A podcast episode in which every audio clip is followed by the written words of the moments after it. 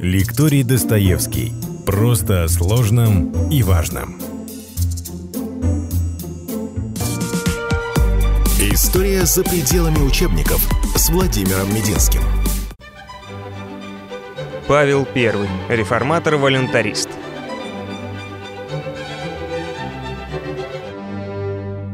Дорогие друзья, добрый вечер. Я не знаю, какое у вас время суток сейчас. У нас поздний вечер. Я раскрою вам немного кухню э, подготовки наших лекций. Записываем мы обычно несколько лекций подряд. выходной день, вторая половина дня, и все это дело уходит в глубокую ночь, потому что ну, делаем это из э, любви к русской истории, в свободное, как говорится, от работы время. Поэтому я сам хорошо чувствую, когда какой-то материал скучный, а какой-то материал полегче, повеселее, интереснее воспринимается. Вот сейчас мы записываем продолжение первой части о Павле в детстве. Один из его замечательных молодых учителей подарил ему карту Российской империи. Павел расстелил карту на полу, лет 12 тогда было. Расстелил эту карту на полу, потом взял табурет, забрался на табурет, стал смотреть на это все сверху. А его учитель, какой-то из бывших офицеров запамятовал фамилию, говорит ему, вот держава, кое предстоит вам в будущем управлять. Ну, все надеялись, что только он достигнет совершеннолетия, станет императором. Ха-ха-ха не знали его маму. На что Павлуша посмотрел и сказал, какая же большая у меня страна. Такую, не забравшись на стул, даже и не обозреть на карте. Как воду глядел. В детстве мало что случалось. Мама ничего не допускала. Мини-государство Гатчина, 2000 населения. Это и сейчас небольшой городок. Даром, что столица. Ленинградской области. Всем рекомендую туда поехать, потому что там замечательнейший, бесподобнейший Гатчинский дворец, интереснейший, где жил не только Павел, но и покой Александра Третьего, интереснейший музей. Ну и вообще Гатчина прекрасный город, куда постепенно перемещаются все министерства и департаменты Ленинградской области, одного сегодня из самых динамично развивающихся субъектов России. Поэтому, кто едет в Питер, обязательно не поленитесь. Это не так, как раньше, когда надо было скакать много часов. Это час на машине съездите в Гатчину и посетите Гатчинский дворец. А сегодня у нас будет более веселая тема. Веселая в том смысле, что не ха-ха-ха, а в смысле много чего происходило. Это внутренние реформы Павла Петровича в те четыре с небольшим года, когда он пробыл императором всероссийским. Как только Павел пришел к власти, первое, что он сделал, в отличие от мамы, никогда не интересовавшийся финансовыми тонкостями, не знавший, что такое инфляция, Павел Петрович в этом досконально разбирался по меркам самодержцев того времени. Он сразу лично составил бюджет на следующий год. Попросил все сводки доходов, расходов, просидел, вероятно, не одну ночь. И на бумаге у него все сошлось. Сколько денег собрано, налогов, акцизов, поступлений, подушевой подати и прочее, прочее, прочее, прочее. Доходов от того, от всего, от пятого. И расходы.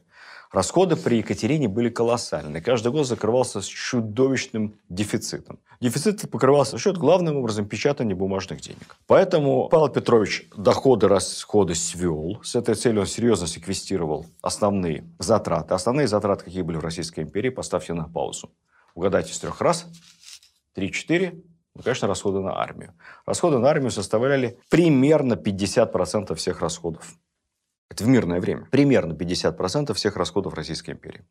Он секвестировал расходы на армию. Павел изначально, кстати, считал, и тут мы должны отдать должной неординарности его мышления, что России надо кардинальным образом поменять всю свою внешнюю политику, в том числе и перестроить армию. Ну, о внешней политике мы поговорим отдельно при следующей нашей встрече.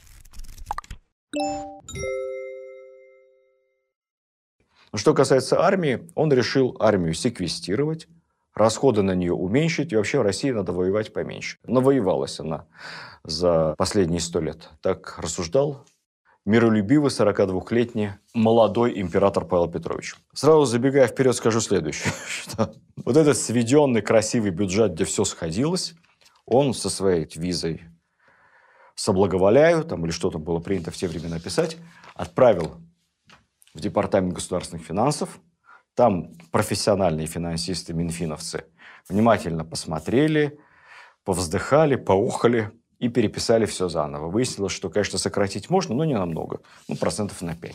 Больше ничего не получается, потому что невозможно армию сократить за два месяца, невозможно так резко срезать госрасходы, невозможно так нормализовать и увеличить доходы даже в тех направлениях, где это должно сделать. К этому идеалу, который нарисовал Павел на бумаге, за пару бессонных ночей. Российская империя шла все четыре года и не дошла. Но при этом Павел, понимая, что бездумное печатание денег ведет таки к инфляции, распорядился разобраться самым решительным образом. Поэтому в первые же недели его правления было собрано 12 миллионов рублей ассигнациями. Это немыслимая по тем временам сумма. И все они были публично сожжены на Дворцовой площади. Учитесь, товарищи, кто борется с инфляцией. Несложно догадаться, что это мало повлияло реальное состояние финансовых дел, но костер был красивый. Так как сразу же после этого выяснилось, что надо оплачивать госрасходы, а ассигнаций нет, оплатить-то нечем, потому что печатный станок так волюнтаристский. Еще Павел Петрович, надо сказать, это, конечно, духовный прародитель Никиты Сергеевича Хрущева. Тоже хочется сразу и хорошо волюнтаризм в политике Павла Петровича. Вот даю новую подсказку авторам будущей кандидатской диссертации на этот период. Так вот, платить-то нечем. Поэтому Павел Петрович собирает все свое личное и семейное дворцовое серебро, ножи, вилки, тарелки тогда тоже серебряные были, и много чего еще, фужеры красивые. И все отправляется на монетный двор в переплавку. Из дворцового серебра Павла Петровича, надо сказать, что это было, наверное, не одна сотня килограммов выплавляется серебряная монета для покрытия экстренных государственных расходов. Из хорошего. Павел Петрович объявляет всеобщую амнистию, в первую очередь касающуюся всех политических преступников, которых освобождают из тюрем, кроме умалишенных, а также многих видов мелких преступлений. Кражи, неуплата налогов, недоимки и прочее, прочее, прочее. Всех их отправляют на волю. Среди политических были выпущены Костюшка, вождь последнего польского восстания, причем Костюшка не просто отпустили вместе с Немцевичем, Потоцким и многими другими пленными поляками, но отпустили под честное слово не воевать более с русскими. Костюшка еще выплатили финансовую компенсацию. Я уже не знаю, как это оформлялось, как компенсация за несколько лет, проведенных за стенках, или же за нанесенный ущерб его имениям конфискованным. Но так либо иначе, деньги ему Павел выплатил.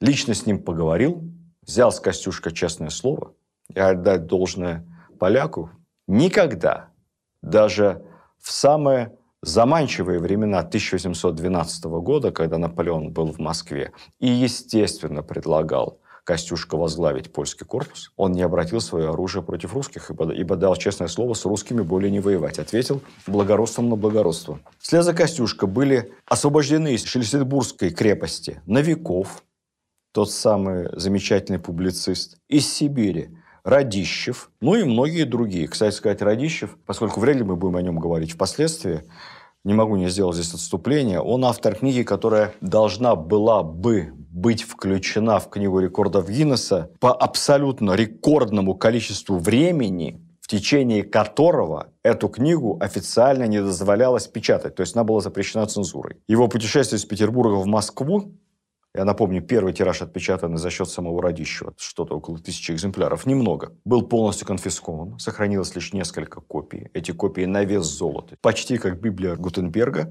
А полностью этот тираж был напечатан официально, легально спустя 115 лет. То есть где-то накануне Великой Октябрьской социалистической революции. Я не знаю еще ни одной книги, которая была бы запрещена к изданию на протяжении 115 лет. В день коронации Павел I публично прочтет новый закон о престолонаследии. Вот это важная вещь.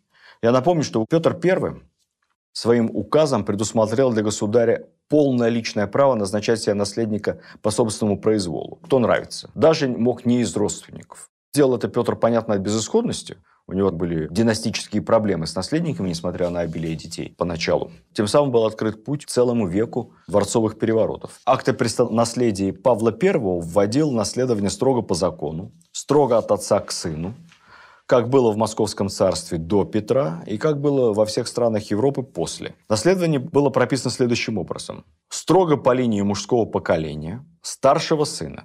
То есть отцу наследует старший сын, и дети тоже сыновья старшего сына. По пресечении всего мужского поколения. То есть, если у старшего сына нет детей, то наследство переходит в род второго моего сына и так далее. То есть, сохраняется право первородства. В общем, очень понятно. Если у старшего сына нет детей, наследует второй сын и его дети. Если эта линия пресекается, тогда только третий сын и его дети и так далее. Все прописано. Впервые было установлено правило регенства. Павел послал привет своей маме Екатерине. Четко было прописано, что для монархов и их наследников регенство может быть только до совершеннолетия, до 16 лет законного наследника престола, а не как захочется. Таким образом, Павел Петрович, Мария Федоровна, его любящая супруга, и создали клан Романовых, члены которых проправят России еще более века, никогда не будут если не считать самого Павла Петровича, его судьбу, свергать и убивать друг друга. Было много и других разумных и неразумных законов, указов, постановлений. Конечно, наша веселая историография, иронично относящаяся к Павлу, делала всегда акцент на его всякого рода мелких сумасбродствах. Ну, например, Павел запретил ношение круглых шляп. Почему круглых шляп? Потому что круглые шляпы носили в революционной Франции. В нормальной, надежной, консервативной стране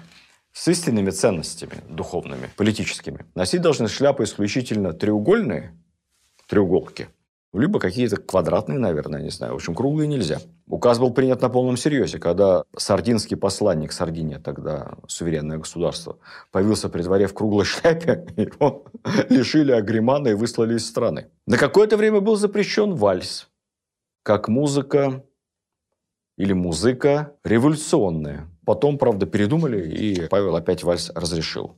Строжайше были запрещены бакенбарды. Бакенбарды – это что-то такое вообще. Французское. Нехорошо. Почему-то под запрет попали очки. Вот это для меня, конечно, загадка и очень обидно. В чем вина очков? Не знаю, чем Павлу Петровичу очки не нравились, но все чиновники и офицеры, которые не могут справиться без очков, вынуждены были написать рапорт и подать в отставку. Был принят ряд очень серьезных, детальных и регламентированных монарших распоряжений относительно принципа сочетания цветов в одежде. Я боюсь запутаться, и тут меня любительница истории дамы, конечно, подвергнут обструкции, но там как-то писалось, что, например, синее с белым сочетаться может. Синий верх, белый низ – это можно. Это не революционно. А вот, например, синий-бело-красный уже нельзя. Выглядит довольно забавно, однако на самом деле в Европе того времени при монарших дворах были приняты такие же указы и распоряжения. И там тоже боролись с революционной модой, с революционными прическами и с революционными обращениями. Это было и в Вене, и в Берлине, и в Лондоне. Нигде эту французскую модную, чуть не сказал либеральную, либеральную в ней ничего не было, революционную заразу, проявлявшуюся в том числе и в стиле, в манере поведения, не любили. Так что Павел здесь был не одинок. Приведу пример. По-моему, это была первая оранжевая революция. По классическим канонам госдеповских методичек к власти пришел Ющенко. Не помню, какой раз. Вот там во второй, третий, четвертый его избрали президентом. И, наконец-то он пришел к власти. И там был первый Майдан. И все ходили в этих оранжевых шарфах. Помните, кто постарше, да? У нас какое-то время была наивная группа интеллигентов, которая очень симпатизировала свободному этому духу. Тимошенко в оранжевом, Ющенко в оранжевом шарфе. Вы не поверите, но на крупных телеканалах, не буду говорить сейчас каком, не канал «Россия» сразу, не ГТРК. Я как-то пришел на интервью, я был тогда депутатом Государственной Думы, писал книги об истории в том числе. И я пришел на интервью как раз на историческую тематику, и прямо в приемной заместитель генерального директора телеканала курирующего новостной формат, висит объявление. Всем ведущим новостей, журналистам и репортерам под страхом жестоких кар запрещается использование оранжевого цвета в одежде и ее элементах. Подпись печать. Ну, шутка, наверное. Но оранжевого там никто не носил в этот день. Так что дух модного фрондерства в одежде, он в России бессмертен. И не надо здесь над Павлом Петровичем, как говорит молодежь, прикалываться. Он относился к этому очень серьезно.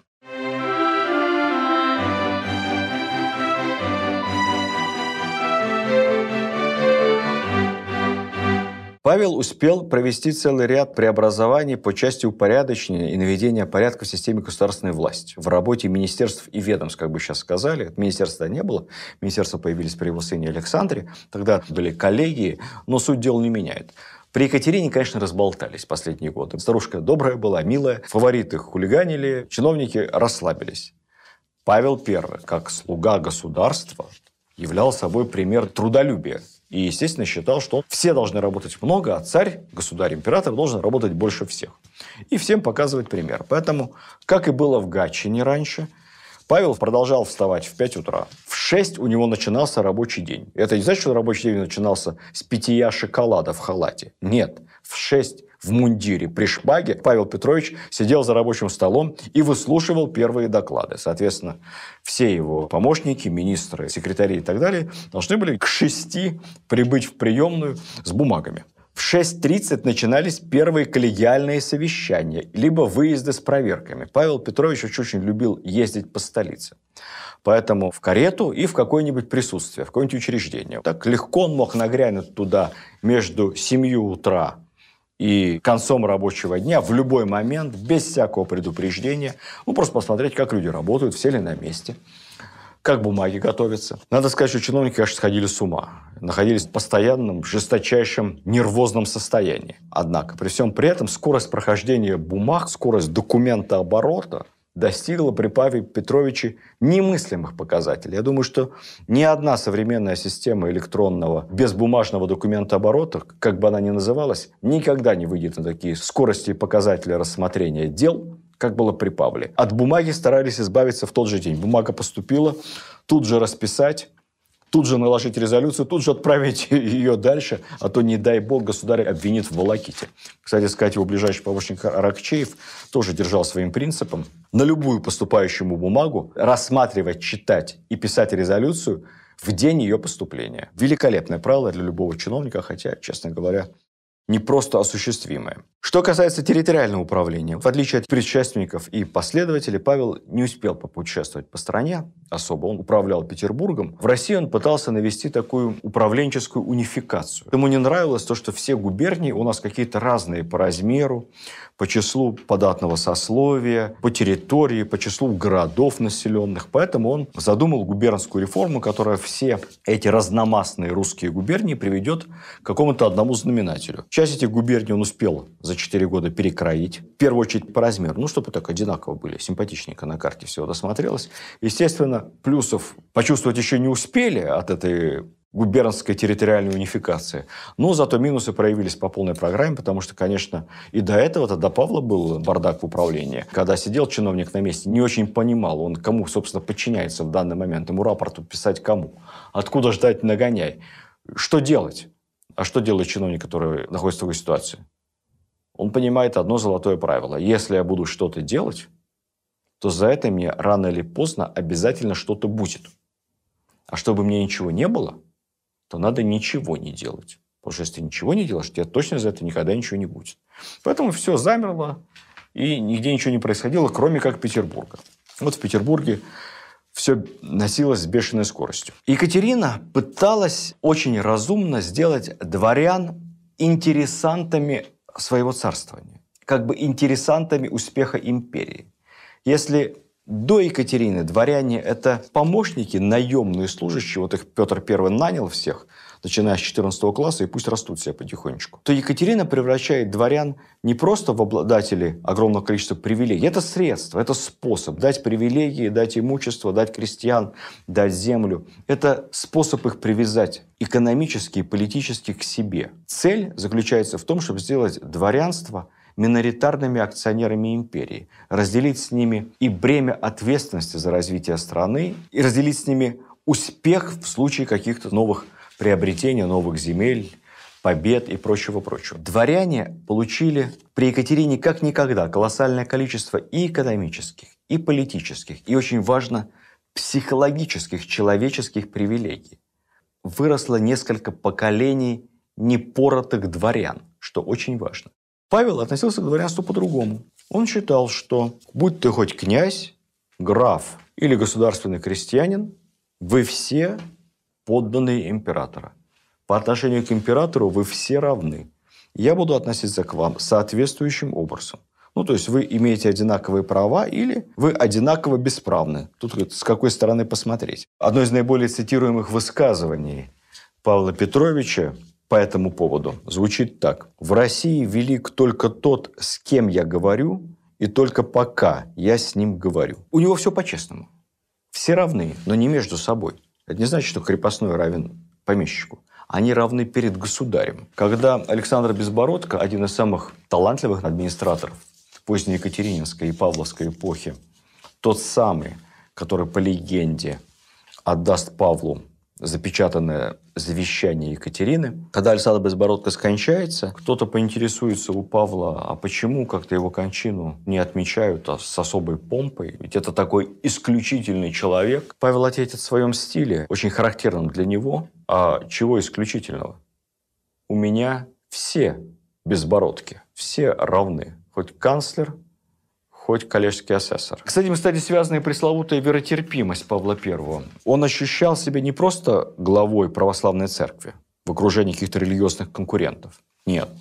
Павел ощущал себя вселенским предстоятелем всех русских и нерусских народов империи вне зависимости от вероисповедания.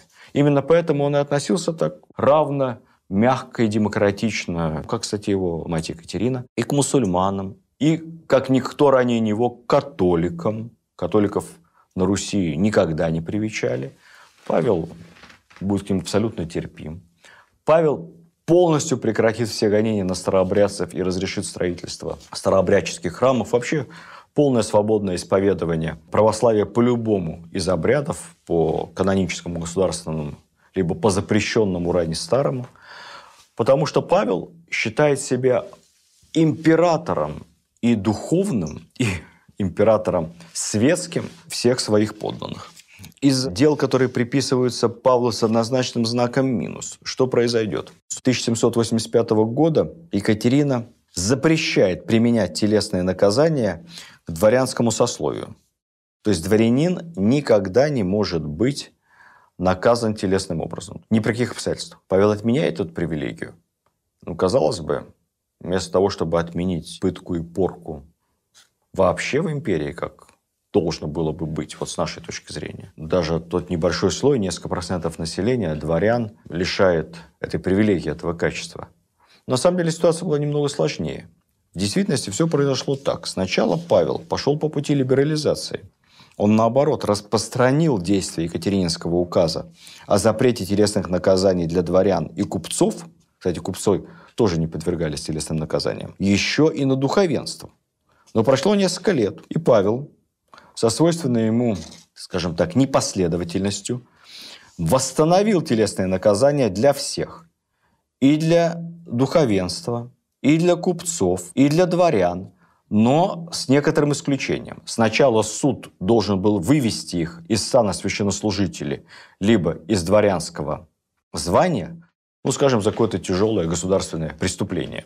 И только после этого, когда они уже выходят из этого статуса, они превращаются в обычных людей, в обычных подданных, на которых распространяется принцип телесного наказания. То есть здесь Павел, по его понятиям, поступал по справедливости. Хотя звучит это не очень. Вообще, если вести речь о страшных ссылках, пытках и прочих, которые расцвели при Павле, все это, конечно, не так совершенно. Так называемая тайная экспедиция, ее я напомню, отец Павла вообще упразднил. Петр III вообще ликвидировал спецслужбы, как бы сейчас сказали. Екатерина это быстренько восстановила. При Павле они продолжали работать. И если мы посмотрим, как они работали, мы увидим, что да, за четыре с половиной года павловской власти общее количество дел, которые были рассмотрены в этой тайной экспедиции, дел главным образом государственных и политических, приписанных скажем так, государственным и политическим. Этих дел было практически столько же, сколько за все 34 года царствования Екатерины. Я вам сейчас назову, и вы скажете, да, при Павле в 5-6 раз более жестко работала охранка, работали спецслужбы. Теперь, внимание, вопрос, а сколько этих дел было? Выясняется, что этих дел было всего, которых рассматривала тайная экспедиция, от силы 150 в год. При этом далеко не все они заканчиваются обвинительными приговорами. Так что это вопрос имиджа. При Екатерине было еще меньше в пять раз. В действительности мало дел было. Сравнимо с любым периодом русской истории. С любым. Совершенно. Кстати сказать, Павел I за все четыре с половиной года правления своего не отметился ни одним смертным приговором. ни разу никто при Павле не был казнен. Все-таки при Екатерине было казнено несколько человек официально. В результате Пугачевского бунта при Николае, сыне Павла, декабристы, при Павле, как и при Александре Первом, никого. Павел ограничивает некие дворянские небольшие привилегии. Он ограничивает дворянские депутации и возможность подавать жалобы. Это стало возможно только с разрешения губернатора. Дворяне стали платить налог на содержание местных органов самоуправления. Это Павел так экономически их мотивирует к содержанию собственных властей. Самое жестокое, конечно, что делает Павел, это он запрещает дворянам в младенчестве записываться в полки. Всем офицерам, которые прослужили на самом деле в армии менее года, запрещается проситься в отставку. Дворян, которые уклоняются от службы, приказывается предавать суду.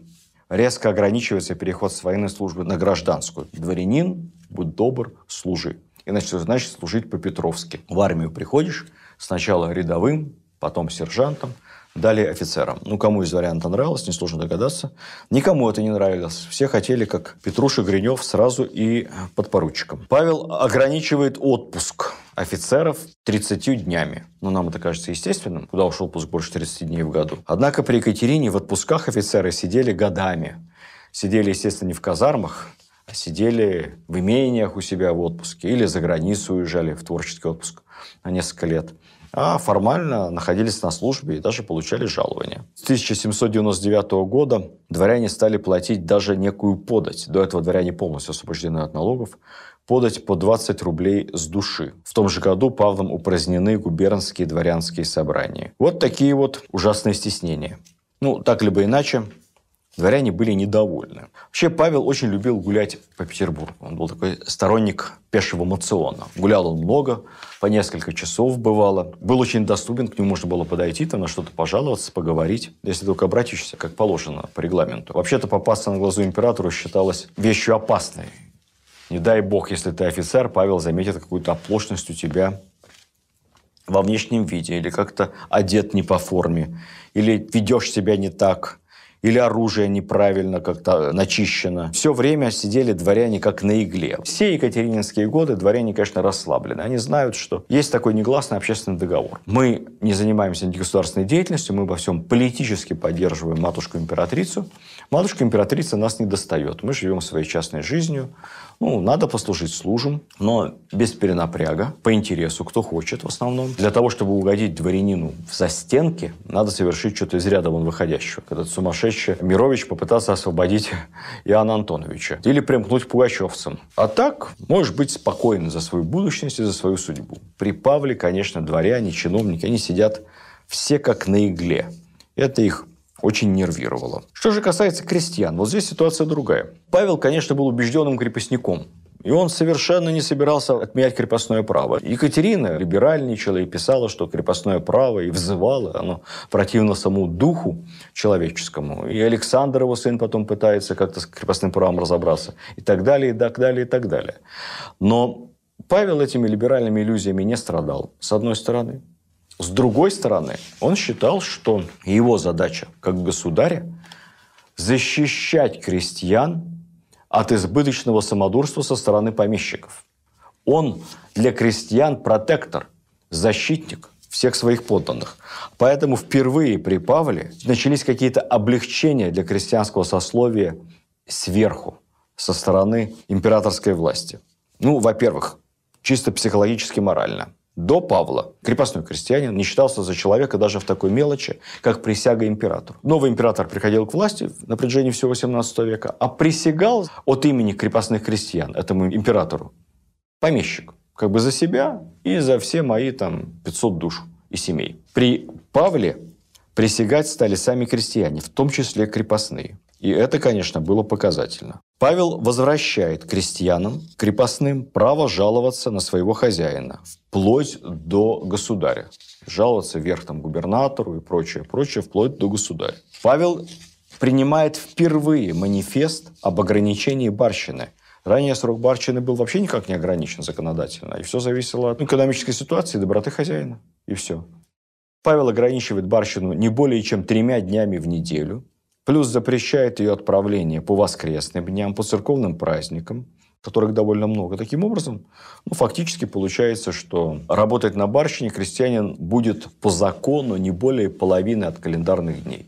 В действительности же, к сожалению, закон плохо исполнялся, но плохо исполнялся только потому, что Павел просарствовал недолго, и, скажем, не дошли еще руки до провинции. Да, ему судьба еще лет 5-10, я уверен, что крестьянам было бы с барщиной намного полегче. По крайней мере, закон был для того времени очень прогрессивный. Павел запрещает продавать крестьян без земли, запрещает продавать дворовых людей без земли, запрещает при продаже разделять семьи. То есть вот эти самые дикие перегибы крепостничества при Павле существенно смягчаются. При Павле подтверждается право государственных казенных крестьян записываться в купечество и мещанство, а также заниматься личными промыслами, ну, то есть предпринимательской деятельностью. Пожалуйста, если ты государственный крестьянин, хочешь работать на земле, хочешь торгуй, хочешь занимайся ремеслом, государству с точки зрения Павла. Это все для него равно подданные.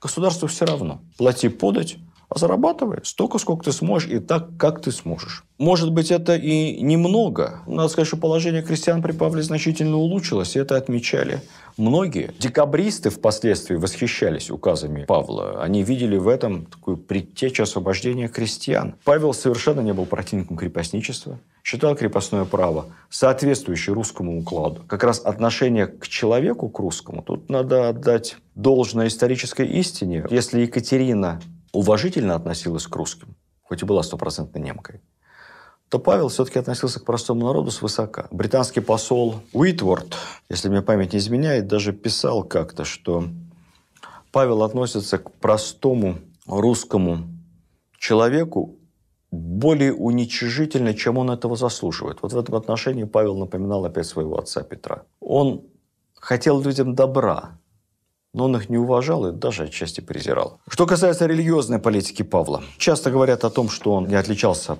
каким-то православным благочестием. Вот Екатерина, хоть и была немка, она соблюдала все ритуалы православные, Павел нет. Ну, на самом деле, тоже не совсем так. И если посмотреть практические дела Павла, то очень уважительно по отношению к церкви. За годы своего правления он увеличил штатные оклады из казны на духовное ведомство в два раза. Это не означает, кстати, что священники получали какую-то зарплату, и у них оклад в два раза вырос.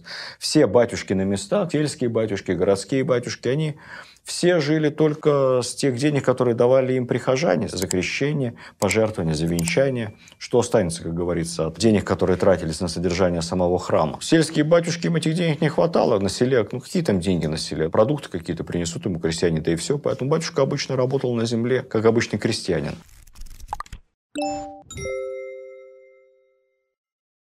Вот эти вот денежные удовольствия, оно оставалось у руководства, как бы сейчас сказали, православной церкви, которая тратилась на содержание руководящих органов и на ремонт, возведение новых и ремонт старых храмов. Павел освободит, как я сказал, священнослужителей от телесных наказаний поначалу, до момента лишения сана, если таковое полагалось за уголовное преступление. Относясь к религии как к вопросу не столько духовному, сколько просветительскому, Павел сакцентирует внимание на расширении образования духовного. Поэтому при нем будет открыто множество и духовных семинарий, и духовных училищ. Для него Церковь – это просветительский институт. Ну, что-то типа еще одной коллегии по народному просвещению. Таковой тогда и не было. Ну, и отдельно, конечно, надо сказать о религиозной терпимости. Я уже об этом упомянул при Павле. Он себя воспринимает не императором православных, он император всех протестантов, мусульман, буддистов, язычников, даже страшно сказать атеистов.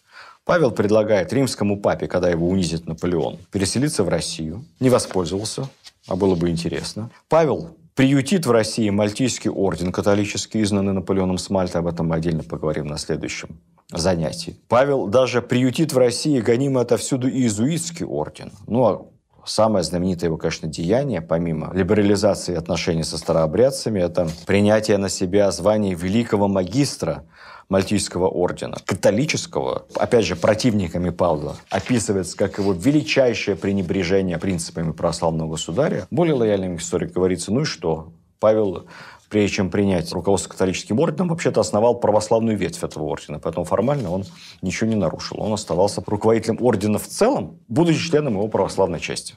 Так что формально нет-нет, Павел православный. Интересно то, что при Павле прекратили преследовать даже представители разных сект и учений довольно своеобразных. Всех этих молокан, баптистов, дырников, хлыстов. Все они имели возможность исповедовать свои причудливые учения. В Санкт-Петербурге проявился некий основатель секции скопцов, некто Кондратий Селиванов. Император даже пожелал с ним лично пообщаться. Почему он с ним хотел пообщаться? По двум причинам. Первое, интересна сама секта, ну, понимаете, кто такие скопцы.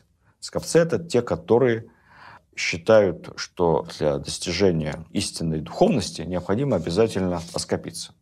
Речь мужчин касается в первую очередь. Нет соблазна, нет греха можешь посвятить больше времени молитве. Ну, плюс к этому Кондратий Селиванов еще всем говорил, что он является Петром Третьим. Еще одним очередным претендентом на звание российского императора. Петров Третьих у нас много было в истории. Был даже один Петр Третий в Черногории, кто не знает. Это самый удачливый из Петров Третьих. Был какой-то черногорец, запамятовал, как его зовут, по-моему, Стефан. Вот он тоже провозгласился Петром Третьим, чудом спасшимся, проявившимся где-то там на Адриатическом побережье. Собрал группу сторонников и захватил Черногорский престол. И вот Петр Третий на полном серьезе правил Черногорией несколько лет. Черногория независимое княжество. Часть ее была занята османами, а часть сохраняла формальную независимость, православная причем. Там закончилось дело печально, по-моему, его убил какой-то ну, турецкий наемник. Так он, в общем-то, Петром Третьим и себя ощущал, так к нему и относились. И так он и подписывал письма официально, дипломатическую переписку. У Екатерины как-то не дошли до этого руки с этим разобраться. А вот э, лидер секция скопцов Кондратий тоже провозгласил себя Петром Третьим, и вот Павел, пригласив его, сказал, скажи мне честно, ну, у тебя вот совесть есть, ну какой ты Петр? ну какой ты мой отец, побойся Бога. На что Кондратий, если верить историческому анекдоту, сурово посмотрел на Павла и говорит, да, вижу, ты не мой сын, и признать тебя не могу. Грешен ты. Но даю тебе шанс. Если, государь, ты оскопишься, как и я, может быть, я признаю тебя своим сыном. Павел не оскопился и отправил Кондратия в психическую лечебницу. Речь не шла о карательной психиатрии, как сейчас говорят. Я думаю, что он искренне подумал, что этому человеку надо, конечно, немножко ментально подлечиться.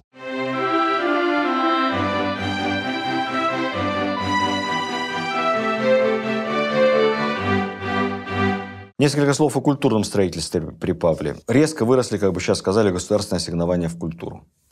Для Академии художеств приобретались копии античных статуй, как образцы для обучения российских скульпторов и художников. Художниками Академии впервые был составлен полный каталог государственных картин, рисунков, хранящихся в Эрмитаже и других императорских дворцах. Специалисты меня поймут, но начало каталогизации и учета музейных фондов было положено указом Павла Петровича. В Петербурге шло интенсивное гражданское культурное строительство. Строили здания медицинской академии, монетного двора, манежи, придворной певческой капеллы и публичной библиотеки. Конечно, наибольший интерес с архитектурной точки зрения представляет Михайловский замок. Перед ним, по желанию Павла, была установлена статуя Петра Великого. Это второй в истории России персонифицированный памятник. Первый был медный всадник. Второй вот как раз статуя Петра Великого, работа Растрелли. Затем, по указу Павла, но уже после его смерти, будет установлен памятник генералиссимусу Суворову на Марсовом поле. Одним из важнейших событий стало открытие Дербского университета. Произошло это уже после гибели императора, но план открытия университета утверждал Павел. И этот университет вплоть до революции 17 года занимал совершенно особое место в системе образования Российской империи. Был такой самый западный из имперских университетов. В нем шло обучение на латыни, на немецком. Это такой был мост в Европу для русских юношей. Самый западный, один из самых продвинутых, небольшой, но яркий университет в России. Военная реформа при Павле. Как я уже сказал, он решительно прекратил запись с колыбели в гвардейские полки и велел всем, включая младенцев, немедленно явиться на военный смотр. Младенцы не приехали, были из полков отчислены. Родителям это не понравилось. Но это было честно и правильно. Павел резко уменьшил роль гвардии. Никогда после него гвардия не играла никакой политической роли, но если только не забудем про восстание декабристов. При Павле сложилась система содержания военнослужащих в казармах. Казарм до Павла не было. Солдаты и офицеры содержались на постое, в частных домах.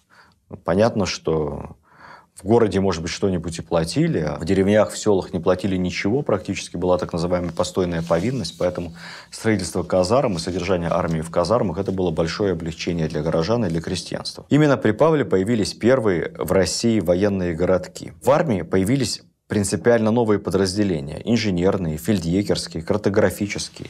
Как я уже сказал, новое качество получила русская артиллерия.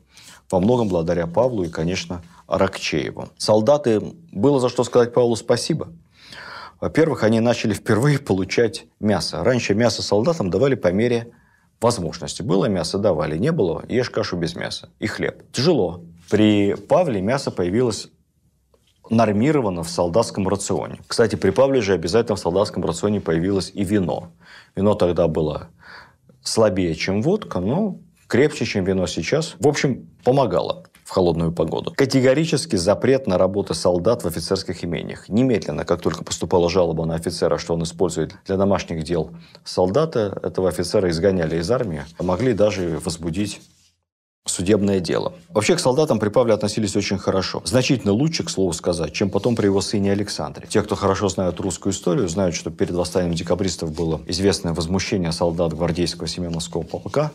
Возмущение было вызвано тем, что командир полка бессовестно приказал выпороть несколько георгиевских кавалеров, солдат, награжденных за храбрость и за выслугу лет, либо знаками отличия святого Георгия, либо анинскими медалями. И это, конечно, вызвало возмущение солдат-семеновцев. При Павле подобное, в принципе, даже в голову не могло прийти командиру полка. Знал, чем бы это для него закончилось. Солдаты к Павлу относились хорошо. Существенно изменилась численность армии, она уменьшилась. Если при Екатерине штатная численность русской армии примерно полмиллиона человек, это рекруты главным образом, то при Павле сократилось количество на 60% до 300 тысяч. Павел не хотел воевать с самого начала ни с кем. Он считал, что его задача – это обустройство страны внутри.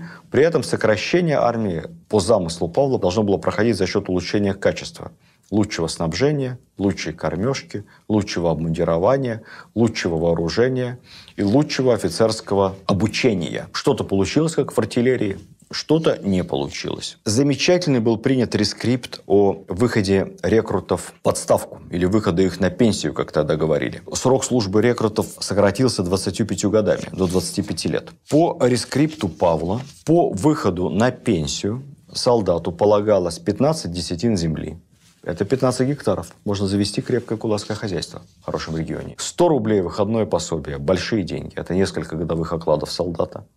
И, наконец, статус однодворца. То есть лично свободного человека. Я, честно говоря, не успел покопаться, успел ли кто-то воспользоваться этим царским указом вот в эти четыре с половиной года. И в какой степени Александр был последователен при исполнении этого царского распоряжения. Наверное, отдельно об этом поговорим на одной из следующих лекций. Но если бы так оно было, то представьте себе, сколько каждый год выходило в отставку русских солдат, отслужив 25 лет в рекрутчине, и сколько бы мы получили свободных людей и крепких кулаков. Это было хорошее решение. Наконец, впервые в Европе, а я не исключаю, что и впервые в мире, при Павле были введены награды для рядовых – так называемая Анинская медаль. Награждались ей массово рядовые и унтер-офицеры, беспорочно прослужившие 20 лет. Награжденные навсегда освобождались от телесных наказаний. Навсегда. Павла, конечно, объявляли отдельные историки в кавычках сумасшедшим, но вот почему-то никто никогда не пытался отказаться от результатов проведенных им военных реформ. Медаль Святой Анны так и вручалась солдатам вплоть до 1917 года. Все это дает основание сказать, помните, в прошлой нашей встрече я говорил великому русскому реформатору фельдмаршалу Милютину, что, собственно, в большей своей части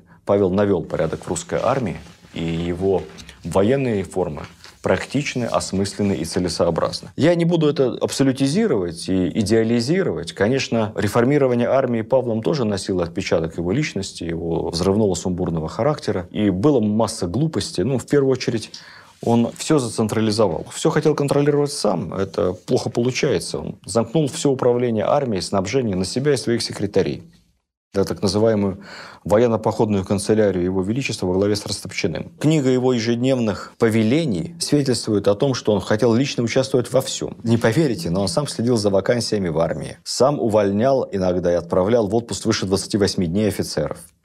Сам разрешал офицерам вступать в брак. Перемещал младших офицеров из рот в роты. Проводил назначение. Вся эта безумная централизация лишала людей и старших офицеров инициативы, и все стремились уходить в начальство. Люди просто боялись брать на себя личную ответственность, что, в общем, очень плохо. Сокращение армии, которое проводил Павел, с одной стороны, вещь была правильная и хорошая, но с другой стороны, как всегда бывает при смене власти и излишней централизации принятия решений, началось сведение счетов. Кого первым отправляли из армии в отставку? Естественно, екатерининских орлов, хороших потемкинских заслуженных офицеров, под тем соусом, что они, мол, не лояльны Павлу, да они все за Потемкина, да они Павла за глаза ругают.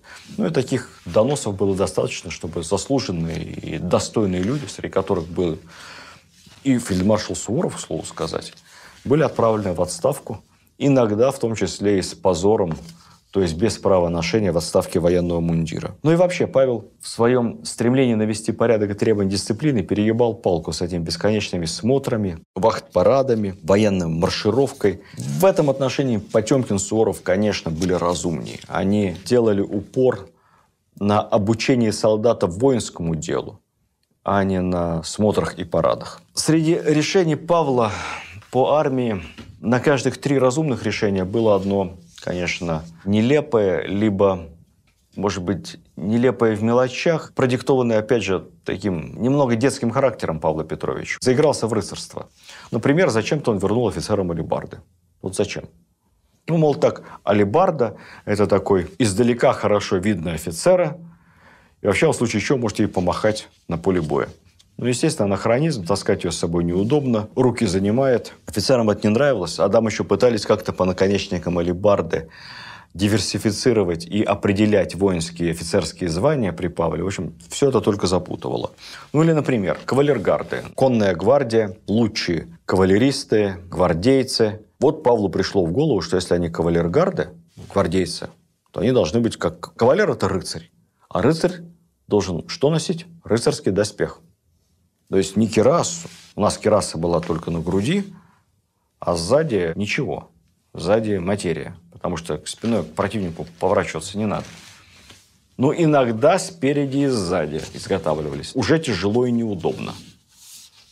Кераса защищала от чего? От холодного оружия или могла защитить от пули сильно на излете. Так выполняла функцию бронежилета. Павлу приспичило всех кавалергардов одеть, по сути, почти в рыцарские доспехи. То есть шлем железный, какие-то наручи немыслимые, керасы, естественно, полная спереди, сзади. На ноги тоже поножи специальные железные одеваются. В общем, все это было бы очень весело и страшно неудобно, потому что не имело никакого смысла. Пуля, естественно, пробивала вблизи все это одеяние.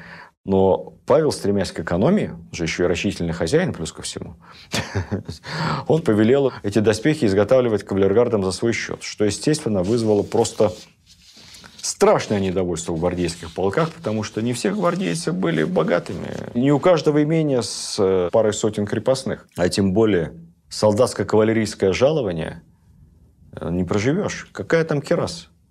Какой там рыцарский доспех?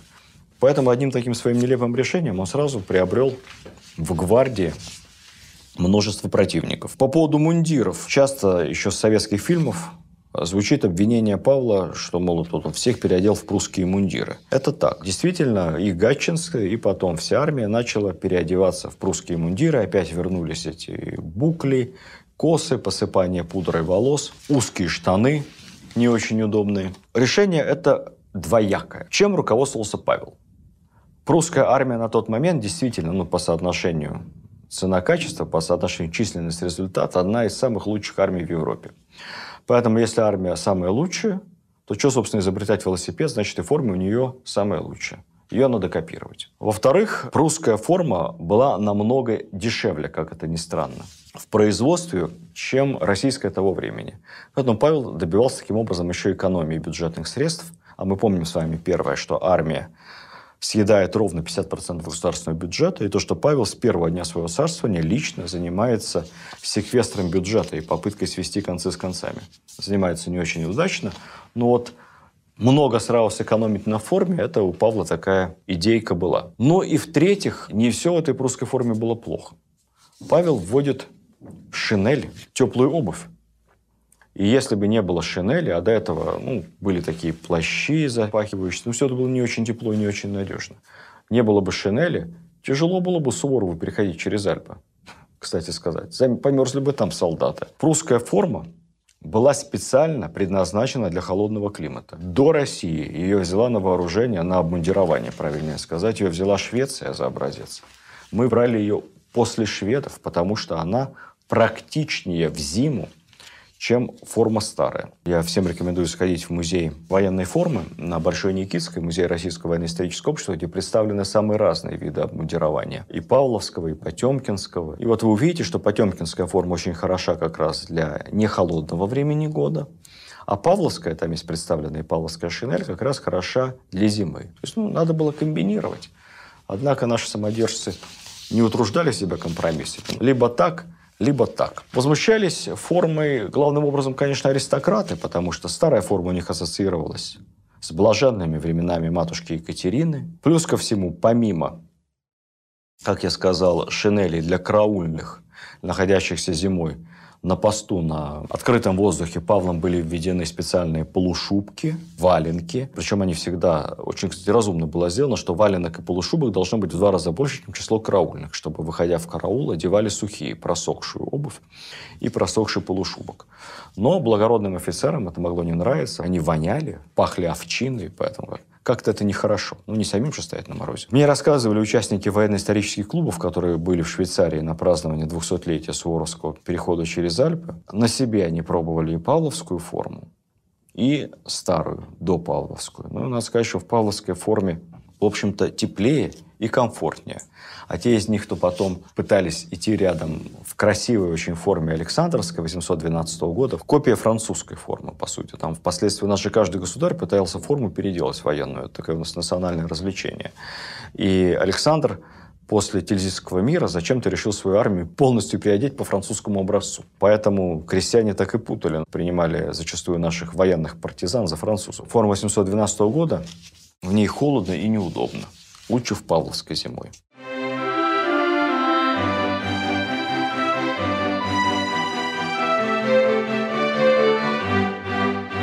По поводу внутренних реформ, да и военных реформ Павла I существует бесконечное количество разного рода смешных и несмешных анекдотов. Конечно, его распоряжения эксцентричные, такие мелочные, иногда казущиеся абсурдными, как по поводу круглых шляп, они дают богатую пищу для издевательств над Павлом Первым. Павел перегибал. Перегибал с мелочной цензурой. Вот, например, запретил называть Машками кошек и коз. Ну, нельзя, конечно, потому что императрица Мария Федоровна, какие кошки-машки? Запрещено. Запретил произносить вслух слово «курносы». В этом проявляется неуважение к императору. Однажды ехал по Петербургу в карете услышал такой долгий-долгий церковный перезвон. Посмотрел на часы. Время было 15.00. Вроде праздников никаких нет. Что за церковь звонит? Сказали, это не церковь, это графиня Строганова. Церковные колокола бьет, всех собирает на обед. Ну, Павла, естественно, возмутило то, что она собирает, звеня в колокола. Но почему-то он запретил не звонить в колокола, а запретил обедать так поздно. И сказал, пошлите предписание графине Строгановой отныне обедать не позже часа. В три уже поздно. Пусть в час обедает. Тут же народная молва превратила это в анекдот, что Павел распорядился всей стране якобы обедать в час и обязательно под церковный перезвон. Указ отдельный был принят по театрам. Не аплодировать в театре ранее государя, если государь в зале. Интересный указ, очень интересный.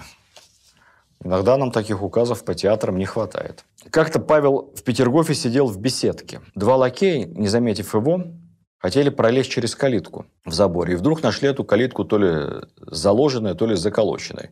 Они стали рассуждать. «Кто приказал заколотить калитку?» – спросил один из лакеев. «Ну как кто?» «Государь, наверное. Государь во все мелочи влезает». Тут он употребил несколько неприличных выражений, которые заставили Павла выйти из себя, выскочить из беседки, схватить какую-то палку по пути, собственноручно этой палкой надавать по спинам хамоватым лакеям. Этот анекдот все рассказывали, где-то его записали мы его воспринимаем как укор в сторону Павла. Но надо понимать психологию того времени. Император, который колотит палкой невежливых слуг, это просто в порядке вещей. Это даже очень, можно сказать, по-петровски. И Петр Великий любил поколотить палкой Алексашку Менщикова и прочих. Поэтому, как ни странно, эта история звучала для Павла того времени комплиментарно. А вот, например, если государь едет в карете, это не всем нравилось. Приказывалось всем мужчинам спешиться, тем, кто в каретах, выйти из кареты, покланяться. Причем, даже если они в туфлях, выйти вот так прямо из туфель, прямо в грязь и выйти. Шляпы обязательно снимать при виде государя и поклониться. Проезжая мимо Зимнего в любое время года, каждый горожанин обязан снять шапку. Так либо иначе государь требовал таким образом к себе почтения. Довольно странная была реформа языка. Это характерно для всей Европы того времени.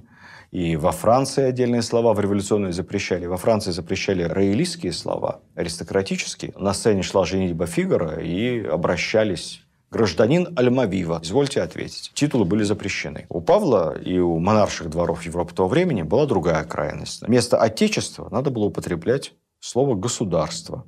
Вместо общества – «собрание». Вместо граждане, граждане такое революционное слово, нехорошее, вместо граждане – обыватели – ну, почему-то попало под раздачу слова «врач». Вместо него – лекарь. Мне кажется, у врача лечиться все-таки надежнее. Однажды Павел заметил молодого офицера, кажется, прапорщика. Солдат на неком удалении тащил за офицером его шпагу. Прапорщика такого-то поинтересовался Павел. Видимо, ему наскучило носить свою шпагу. «Давай-ка так, ты давай шпагу одевай на себя», – обратился он к денщику. «А ему отдай свой штык с портупеей. Будет ему и носить полегче, да и поспокойнее. Таким образом, прапорщика он разжаловал одномоментно в рядовые, а солдат произвел в прапорщики. Прапорщики, кстати, офицерское звание тогда, дающее право на дворянство. Правда, спустя некоторое время Павел вернул прапорщику монаршу милость и возвратил ему шпагу и чин. Ну, вот такой поступок эксцентрично, в духе Суворова. Известная история про то, как Павлу не понравилось, как какой-то полк на параде то ли маршировал, то ли пел, то ли запел не в ногу. И он скомандовал его кругом марш, отправил его в Сибирь. И так этот полк несчастно маршировал до Сибири, пока Павел не пал жертвой заговора. И где-то там из-под нерчинских рудников его развернули обратно в сторону Петербурга. Посмотрели мы, была ли такая история. Была, действительно. Был полк, который неправильно маршировал, командир, который плохо командовал, и Павел, который скомандовал кругом марш вон из Петербурга. Правда, полк этот отправили не в Нерчинск, а в Царское село, где он был расквартирован. Павел счел этот полк недостойным служить далее в Петербурге. Ну, правда, из этой ссылки в Царское село полк вскоре вернули. Активно Павел боролся с иноагентами. Поэтому цензура лютовала. Революционные все-таки времена запрещено было ввозить революционную литературу. Список постоянно расширялся. Через какое-то время в немилость попали и Гёте, и Шиллер, и Кант, и даже Свифт с Гулливером. Революционер. В конце концов, решили уже не мелочиться и просто запретили вообще ввоз всей иностранной литературы в Россию. Как долго просуществовал этот запрет, не знаю, но какое-то время был. Однажды Павла подтолкнули к мысли, что всякие возмутительные книги и стихи печатаются в частных типографиях. Поэтому Павел решил покончить с вольнодумством радикально и закрыть вообще все частные типографии. Оставить только государственные, для государственных нужд. Указ вышел довольно смешной. Звучал он так. Типография печатать, а бы они ничего не печатали. Вскоре этот указ пришлось отменить, потому что выяснилось, что государственные типографии не, не справляются с огромным количеством печати афишек, этикеток на товары, еще каких-то частных бумаг. Перегиб устранили, типографии снова открыли. Ну, надо сказать, что среди всех этих павловских нелепостей и чудачеств просматривается одно. Все они касаются вещей очень несущественных. Эти вещи вредили имиджу государя, но на государственные дела никак не влияли. Может быть, Павел и специально отчасти позволял себе посамодурствовать, потому что тем самым он показывал, что воля государства должна быть беспрекословной, и всякого пожелания, даже самое мелочное, исполняться без обсуждения. Ну, таким образом, он добивался мелочной исполнительской дисциплины. В серьезных делах, в крупных, государственных, политических, Никаких эксцессов, никаких анекдотических указов Павел, конечно, не допускал. При всем при этом надо сказать, что были истории, когда павловскими чудачествами жестоко пользовались его недоброжелатели. Здесь нельзя не упомянуть и последний из его анекдотичных указов. Это вызов на дуэль э, всех европейских государей, которые находились в противостоянии на тот момент с Россией. Как это произошло? В конце 1800 года Россия в этот момент ведет войну с революционной Францией и находится в составе большой европейской коалиции на стороне России. Англия, Австрия, Османская империя еще ряд других государств. А на стороне Франции и ее сателлиты, небольшие революционные квазигосударства. Так вот, ведя войну с революционной Францией и ее союзниками, Павел принимал у себя в Петербурге шведского короля Густава IV. В рамках этого государственного визита они пошли в театр, где посмотрели какую-то романтическую оперу о благородных рыцарях. И вот на ужине после спектакля, вдохновленные сценами из прекрасного далекого прошлого, разгоряченный, очевидно, бургундским или что они там пили, Павел говорит, а вот как все-таки было прекрасно в старые времена, когда государи могли, как подлинные рыцари, лично сразиться в поединке и решить любые конфликты между ними.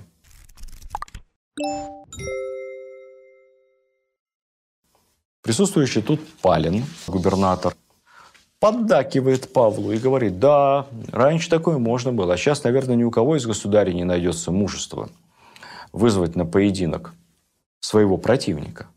Как не найдется мужества, говорит Павел. Да я готов в любой момент. Хоть со шпагой, хоть на пистолетах. С чем людям погибать, тысячами гибнут солдаты. Действительно, по-честному, взять и разобраться первым лицам между собой. Густав IV о, как прекрасно, как благородно, как красиво, государь! Весь мир бы восхищался тобой. Но, конечно, ведь это абсолютно невозможно в условиях современной реал-политик. Нет ничего невозможного для императора Всероссийского, говорит Павел. Я вызову на дуэль всех своих противников. Немедленно готовьте соответствующее объявление в европейских газетах. Так, а моими секундантами будет ну, он так провел взглядом по столу, кто сел за столом. Помимо Палина сидел еще будущий фельдмаршал Кутузов. Каким-то чудом он там оказался за этим дружеским ужином. А вот моими секундантами будут Палин как раз и Кутузов. Готовьте текст заявления. На следующее утро Густав IV уехал к себе в Швецию. Доверда быстро забыл про этот нетрезвый разговор. Однако Павел отнесся к нему совершенно серьезно. Палин продолжал его подначивать и э, напоминать ему об этом. Был заготовлен текст объявления в европейские газеты, где написано было, что из Петербурга сообщают, российский император, я цитирую, «видя, что европейские державы не могут положить конец войне, опустошающей Европу, в продолжение 11 лет возымел мысль назначить место для поединка и пригласить всех прочих государей прибыть туда и сразиться между собою, имея при себе секундантами, оруженосцами и судьями поединка своих самых просвещенных министров и самых искусных генералов. То есть Павел не только собирался сам сразиться с кем угодно, но он решил устроить такую коллективную дуэль в духе графини де Монсоро, чтобы все сразу государи собрались вместе на одной площадке и друг с другом разобрались. Вот это объявление было разослано в зарубежные газеты – и там кем-то как-то спустя какое-то время перепечатывалось. Ну, надо сказать, что с промоутерами зарубежных СМИ у Павла дела обстояли не очень. Ну и скорости в то время были другие. Поэтому если бы сегодня он в духе Дональда Трампа просто опубликовал бы пост в Твиттере, наверное, это сразу бы разошлось по всему миру. И как-то бы горячо обсуждалось. Но в те времена все было медленно. Спустя месяц в каких-то газетах это опубликовали, где-то это приняли за неудачную шутку. Плюс ко всему, Палин и компания давали всем понять, что государь был немножко не трезв, когда это все писал.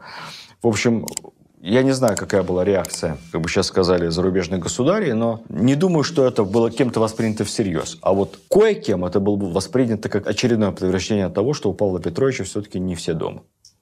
Потому что такие вещи государь, по крайней мере, по мнению европейцев, себе позволять не может. В любом случае, мы не знаем точно о реакции европейских монархов на этот публичный вызов на коллективную дуэль.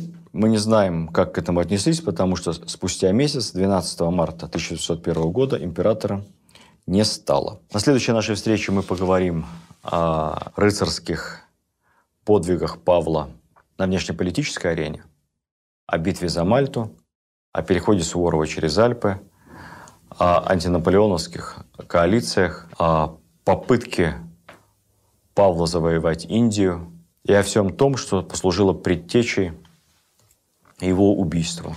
Это будет большой рассказ. Пишите, пожалуйста, в комментариях и ваши пожелания, на чем остановиться, о чем говорить, о чем нет. История непростая. До следующей встречи. Видеоверсию данного подкаста смотрите на сайте достоверно.ру.